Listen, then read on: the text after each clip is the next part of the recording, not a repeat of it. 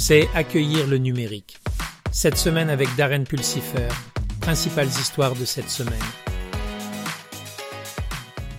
Dans les actualités de la cybersécurité. De nouvelles recherches menées par Forescout contestent l'attribution cybernétique dans les incidents de piratage, rendant difficile l'identification précise des coupables. Le groupe de piratage Sandworm n'aurait peut-être pas été impliqué dans les attaques cybernétiques visant 22 organisations énergétiques danoises en mai 2023 qui ont exploité une faille de sécurité dans le pare-feu Zixel et déployé des variantes de botnet Mirai sur des hôtes infectés via un vecteur d'accès initial inconnu. Les résultats soulignent les défis liés à l'attribution des menaces cybernétiques. Le compte Twitter de la Commission des opérations de bourse des États-Unis, SEC, a été piraté avec la publication de fausses informations concernant les fonds négociés en bourse de Bitcoin. Le FBI mène une enquête sur le piratage et la SEC a confirmé qu'il résultait du fait qu'un individu avait pris le contrôle du compte par l'intermédiaire d'un tiers. L'incident soulève des préoccupations quant à la vulnérabilité de la plateforme à la désinformation. Les analystes de sécurité expriment leurs préoccupations quant à l'absence d'authentification à deux facteurs, et les législateurs ont critiqué la pour avoir potentiellement sapé les marchés. Les autorités ukrainiennes, avec l'aide d'Europol et d'un fournisseur de cloud, ont arrêté un homme de 29 ans à Mykolaïv pour avoir orchestré un schéma sophistiqué de cryptojacking. Le suspect a infiltré 1500 comptes appartenant à une entreprise américaine bien connue en utilisant des outils de force brute personnalisés il a créé plus d'un million d'ordinateurs virtuels pour assurer le fonctionnement des malwares, gagnant plus de 2 millions de dollars en profits illicites. Le cryptojacking exploite les identifiants compromis sur les plateformes cloud permettant l'utilisation non autorisée des ressources informatiques pour manipuler des crypto-monnaies. L'arrestation du suspect a eu lieu le 9 janvier. Dans les actualités de l'intelligence artificielle, le PDG d'OpenAI, Sam Altman, a exprimé sa préoccupation quant à la pénétration rapide de l'intelligence artificielle IA dans la société. Il l'a décrit comme la révolution technologique la plus rapide, soulignant la vitesse à laquelle la société doit s'adapter. Altman estime que les progrès de l'IA entraîneront des changements dans les emplois, mais il pense également qu'ils créeront de nouvelles et meilleures opportunités. Altman évoque la nécessité d'un organisme régulateur mondial pour superviser les systèmes d'IA robustes compte tenu de leur impact potentiel sur la société et de l'équilibre géopolitique. Un des défis liés à l'intelligence artificielle, IA, et aux réseaux neuronaux consiste à comprendre leur fonctionnement. Les chercheurs du MIT ont développé un nouveau système d'IA qui étudie et explique le comportement des réseaux neuronaux pour répondre à cette problématique. Ce système utilise des modèles de langage préformés et permet une meilleure compréhension des calculs de réseaux neuronaux. De plus, les chercheurs ont introduit le benchmark FIND pour évaluer la précision des techniques d'interprétation.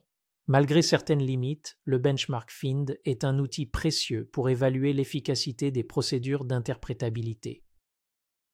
Taïwan et Israël utilisent l'intelligence artificielle pour relever différents défis. Taïwan a employé des stratégies innovantes pour contrer l'ingérence étrangère dans leurs élections, en utilisant des outils d'IA pour signaler les contenus trompeurs, en établissant des initiatives anti-désinformation et en surveillant Internet pour la manipulation de l'information. Pendant ce temps, l'armée d'Israël utilise un système d'IA appelé l'Évangile pour localiser les cibles plus rapidement, réduire les victimes civiles et identifier les tunnels et les lanceurs de missiles du Hamas. Malgré les préoccupations concernant les erreurs algorithmiques et le bilan de morts parmi les citoyens palestiniens, l'utilisation de l'IA par Israël est considérée comme un éventuel élément clé dans la guerre tactique. Dans les actualités sur l'informatique en périphérie, les États-Unis et l'Union européenne ont convenu d'une feuille de route conjointe pour un programme d'étiquetage des consommateurs pour les produits de maison intelligentes et les appareils connectés. Le programme comportera un label de confiance cyber sur l'emballage des appareils pour indiquer la conformité aux normes de sécurité. La Federal Communications Commission est à la tête de l'initiative et vise à finaliser la politique et les normes d'ici la fin de 2024. Le programme informera les consommateurs sur la cybersécurité des appareils IoT, promouvant la sensibilisation et la sécurité. La connectivité IoT 5G depuis l'espace est à l'horizon, élargissant l'informatique périphérique au-delà de la fabrication traditionnelle de briques et mortiers. Iridium Communications a récemment lancé le Project Stardust, un service réseau 5G exploitant sa constellation de satellites en orbite terrestre basse. Le service est conçu pour supporter les services 5G, les appareils IoT, la messagerie, les services d'urgence et le suivi des actifs. Iridium a commencé à tester le service en 2023 et prévoit de le lancer commercialement en 2026.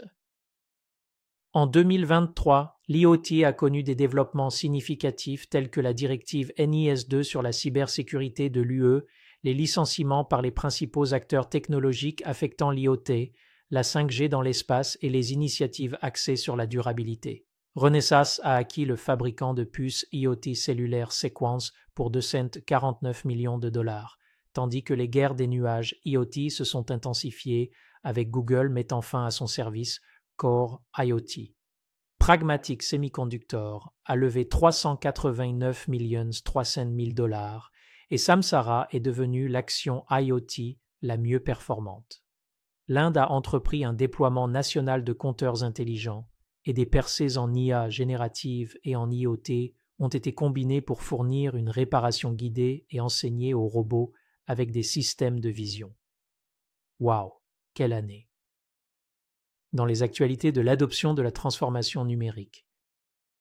Cette semaine, Darren hébergera son podcast avec deux interviews. La première interview se concentrera sur la sécurité Zero Trust dans la 5G et la seconde se concentrera sur l'amélioration de l'assurance des données dans les architectures cloud en mettant l'accent sur l'adoption de Zero Trust. En vous branchant, vous pouvez vous informer sur les dernières transformations numériques, nous avons passé un excellent mois le mois dernier avec plus de 60 000 écoutes du podcast. Merci de partager avec vos amis. C'est tout pour accueillir le numérique. Cette semaine, si vous avez apprécié cet épisode, consultez notre podcast complet hebdomadaire Embracing Digital Transformation et visitez notre site web embracingdigital.org. Jusqu'à la semaine prochaine, sortez et embrassez la révolution numérique.